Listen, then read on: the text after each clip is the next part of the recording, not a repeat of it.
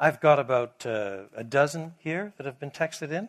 It's enough to keep us going till midnight if I get really loquacious. Um, so let me pick up one or two, and then I'm sure Tim will tell me off. Number one. In your discussion, have you shown that reason is more authoritative than the written word because we need to use our mind carefully in exegesis and interpretation? Can you speak to this dynamic? No, I have not shown that reason is more authoritative than the written word. Reason is the part of our mental apparatus by which we try to understand that word, but reason by itself is not authoritative. It's the text itself, it's what God Himself has disclosed. Reason can be seduced, reason can be um, twisted, reason can be corrupted. Um, in, in fact, um, in 1 Corinthians chapter 2, we're told that the natural man, that is the person without the Spirit, cannot understand the things of God, for they're spiritually discerned. And yet they have reason. Um, uh, I would love to tell you some stories of my own experience in, in universities where I've known many, many, many great biblical scholars who really cannot see what the Bible is actually saying when it comes to things like the cross and so on. It's, it's, it's, it's an astonishing blindness that surfaces again and again and again. So, if I have given anyone the um, illusion that I have raised reason above the authority of Scripture, then believe me, I did not mean to do so, and it's not what I hold to be true. In terms of authority structure, the authority ultimately is with God and what God has disclosed of Himself but he has given us reasoning capacities, however twisted they are by sin and our own blindnesses and so on, to, to, to think through what Scripture says. And there are many, many devices in Scripture so that we can be corrected by reading Scripture, what Scripture says again and again and again. And then, as Christians discuss in the church and sit under the authority of, and teaching of good pastors, and then answer back and then test things again by Scripture and so on, we discover again and again and again that that God makes his will and way clear. Now, uh, I was really not talking at the epistemolo- epistemological level of such things tonight. I was talking about those places where the Bible is not quite so clear, but that's a slightly different matter. Then, more generically, along the same line, how unclear or silent does the Bible need to be before pragmatics or even culture take precedence over what should be done? 37.36%.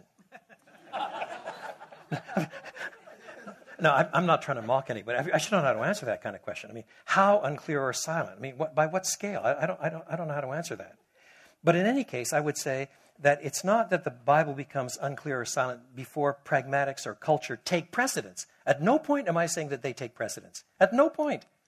So all of my principles were how to balance off what's there. Or if the Bible is really silent, then then it's not that culture takes precedence. It's, it's, it doesn't take precedence. It's, it's, just that there's no competition with the Bible because the Bible hasn't spoken. Uh, it's, it's, it's, it's not that an avionics manual takes precedence over the Bible when it comes to the Garmin 1000. I mean, it, it, taking precedence presupposes that there's competition of some sort. But the Bible does, doesn't pretend to teach you anything about the Garmin. And, and, and, and and, in these other domains where the Bible does speak about matters like divorce and remarriage again and again and again, it's not that culture takes precedence over the Bible or our biases or pragmatics take precedence over the Bible. It's a question of how we fit those pieces together and what are the steps that we take to get there. And, and, and so I, I would want to reword this question somewhat. Do you want me to read any more here? What is the long term outcome of indecision on theological matters? Uh, the first um, long term outcome is, um, is uh, theological leukemia. Uh, th- that is to say, um, there is a sense in which a thicker theology leads you to more connections and to more connections and to more connections so that you see how more and more and more of the Bible is put together. But if you don't make up your mind on how the covenants fit together, and you don't make up your mind on how baptism or circumcision or whatever it is is a sign of the covenant, and you don't make up your mind on church government, then there are all kinds of things you, you don't see in the Bible. You, you actually cut yourself off so, that you're, the, the bloodline of Scripture becomes thinner and thinner and thinner. It's a kind of theological lowest common denominator, it's a kind of theological leukemia. One of the things that Jim Packer likes to say is this Uh, systematic theology properly done, although at the end of the day, systematic theology has got to be corrected by Scripture. systematic theology, when it's well done, is also in part a help and a guide to teach us to read Scripture better. Now, it's not a straight line. There's a sense in which the authority runs from Scripture through exegesis and biblical theology to systematic theology. But in fact, to use computer terminology, there are back loops all the time. When you're reading that Scripture in the first place, it's not as if you have an absolutely blank mind. You already have some assumed systematic theology that you picked up, however good, bad, or indifferent it is. You, you never read Scripture with a, blank, with a blank mind. Even somebody who's totally untaught, nevertheless, has some notion of God when he first reads the first verse of Genesis. In the beginning, God created. He's already got some notion of God. And, and even if he's an atheist, then it's the God he disbelieves in. But, but there's some notion of God that's, that, that, that's there. And so, one of the effects of a good systematic theology is that it actually helps you to read the Bible itself and do your exegesis in a better way so that you pick up more things and more connections than you would have picked up if you were trying to do your exegesis with no connections whatsoever. And in, uh, I was too, rabbiting on too long and I've lost this one now. Oh, it's come back. I was afraid it was going to have, be password protected, but it's not. And, and, and, and so um, uh, the worst outcome then of indecision in theological matters is a thinning out of theological reflection until you come to a lowest common denominator, a kind of theological anemia that, that actually helps nobody long haul. That's the worst, in my view. Is this on? Yeah, well, there we go. Uh, thanks for sharing tonight. And uh, I know you've been to Australia for about, what, 65 to 70 times now, is that right? Give or take. Yeah, give or take. And so just picking up on point 11, to learn to think theologically about cultural phenomena. And just looking at the type of audience here tonight, what are your comments about the homogenous unit versus, versus the kind of multi ethnic uh, unit in terms of church planting? Any comments? Yeah, in case um, in in case those categories are not known to everybody, um, about 40 years ago, Donald McGavran, especially, uh, pushed the theory of the homogeneous unit principle as the way of doing world mission. So the idea was you go into um, India, let's say, and you, you do something with the untouchables all by themselves, but you don't try to run across classes because, because people are going to take offense.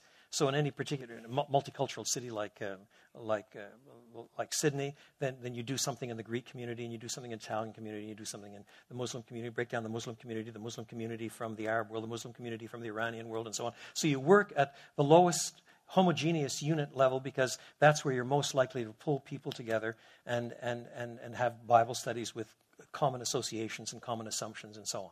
So was pragmatic in the first instance. He had seen some fruitfulness along those lines himself in India, but then he tried to um, justify it by appealing to Scripture. So, make disciples of all nations. The word is panta ta ethne in, in Greek, which he rendered um, make disciples of all tribes or make disciples of all ethnicities. And so you're supposed to go tribe by tribe, tribe by tribe. And he tried to ground the whole theory, in other words, in Scripture. Well, I won't bore you with the details, but that's really bad translation of the Greek, for a start. Um, the alternative view is that at the end of the day, the church is pictured in the Bible as being made up of Jew and Gentile. And in principle, according to Revelation 5 and 7, men and women from every tongue and tribe and people and nation. So to have separate churches, a little Greek church here and a little Lebanese church there and so on, instead of a church that actually speaks volumes to the world around because it is multi ethnic, um, is, is, is succumbing to the worst of pragmatism instead of understanding that, in one sense, the church is to be an outpost of heaven even now. And, and that means that it should reflect the diversity of your own community. Do you see? That's the alternative view. So, what does that mean for our church planting? Well, clearly, if you are in a largely white bread culture like the Eastern uh, like, like the, the, central uh, coast. You don't face the problem nearly as much as you face it in many, many suburbs of, of, of, of Sydney. Um, and there, I confess, I see two competing principles that have to be held in a certain kind of tension. There is no doubt in my mind that the church of God in the new heaven and the new earth will be made up of men and women from every tongue and tribe and people and nation, and in substantial measure, we ought to be trying to build that kind of thing here. No question in my mind at all. On the other hand, the Apostle Paul can say in 1 Corinthians 9 that he's prepared to become all things to all men so that by all means he might win some. So to the Jew, I became like a Jew. To those without the law, I became like one not having the law. Though he himself is not lawless, he's still under the law of Christ, he says. Which shows that he himself was prepared to adjust culturally in order to evangelize more effectively.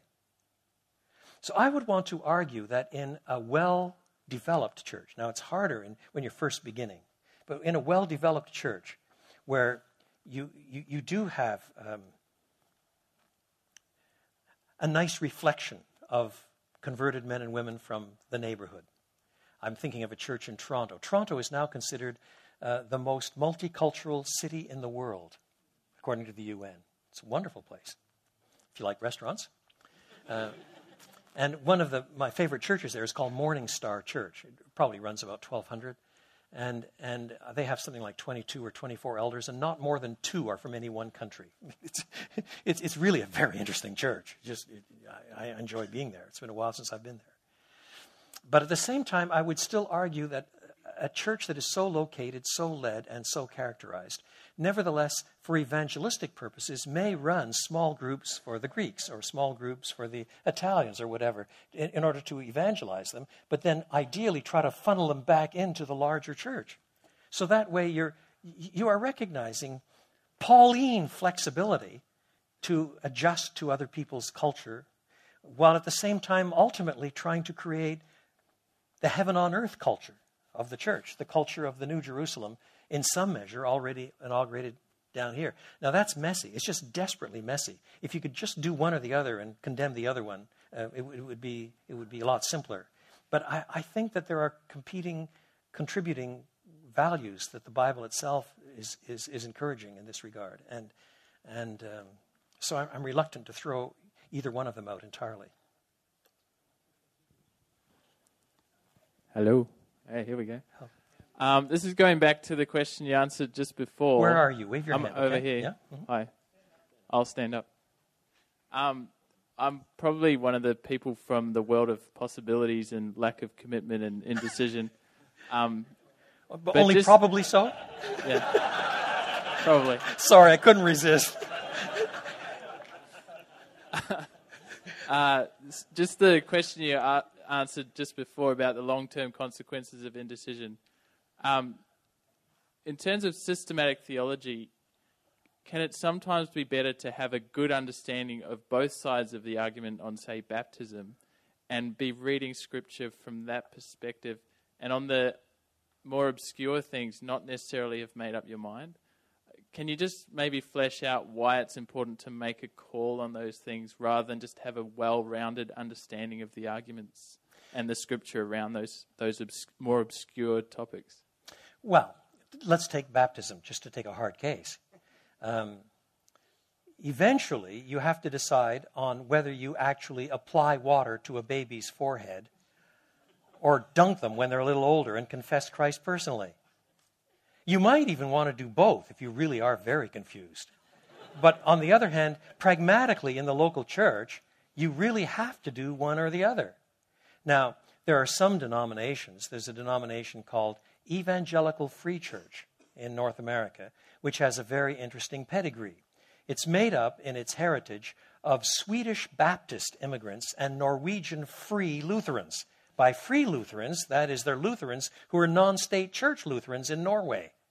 And somewhere along the line, a hundred years or so ago, they decided that Scandinavian blood is thicker than baptismal water, and they formed the Free Church of America. But what that meant was they allowed Norwegian free Lutheran pastors to preach what they wanted to preach, and they allowed Swedish Baptist pastors to preach what they wanted to preach, but they would accept members from either church. Well, that sounds wonderfully Catholic, small c, doesn't it? On the long haul, however, what has happened in the free church is you're now getting a whole new generation of young men coming along who have no theology of baptism at all. None. They've headed for the lowest common denominator. And that means that that church, th- th- those churches, are often very susceptible to massive influence or takeover from the Christian church. Now, that, that denomination goes in under a lot of different names, but they insist that baptism is as essential for salvation as faith is. And they can point to texts repent and be baptized for the remission of your sins. And you guys don't even care. So there have been not a few free churches that have been attacked by this sort of heritage because they themselves don't have a biblically informed, well justified theology of baptism.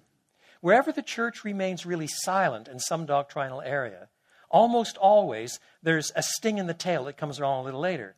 You show me a church that is evangelical when it comes to substitutionary atonement and that is, uh, is, is rich on Trinitarianism and is, is great on Christology and all the rest, but has really no theology of the Spirit. And I will show you that within a generation, they're ripe for being taken over by a, a church in the charismatic tradition. So, in other words, where you have silence, you open up a hole which is easily filled. Nature abhors a vacuum, so does theology. It's easily filled by someone who's coming in from a more extreme position elsewhere. There are entailments in all of these decisions. Moreover, it's not a case of, well, I can't, I, I don't want to compromise my, um, my flexibility. Um, so I'll just have to take a running jump and opt for one of them, flip a coin. I'm, I'm not suggesting that. What I am suggesting is if you haven't decided to some degree of reasonable possibility, of reasonable plausibility, of reasonable defensibility, so that you think on balance of probabilities, this is the way the scripture really does run. If you can't say that about baptism, then you can't be a pastor of a Presbyterian church or a Baptist church. You can't. And if in fact you then have a church where you can do it one way or the other way, who cares? No way, it doesn't really matter. Then somewhere along the line, you're going to face these other kinds of problems. Wherever you leave a hole in your theology, there will be a bite back later. At the end of the day, baptism is not an optional extra, it's part of the Great Commission. Okay? Got in last. Uh, I've got a very specific one for you, and maybe a bit controversial.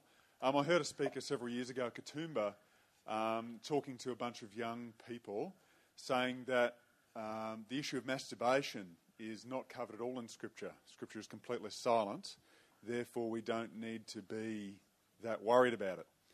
Uh, I was wondering what your thoughts are on this. I mean, as far as I know, the possible two passages on this are somewhere in Deuteronomy. It talks about nocturnal emissions, and um, I guess we we talk a lot about lust as well.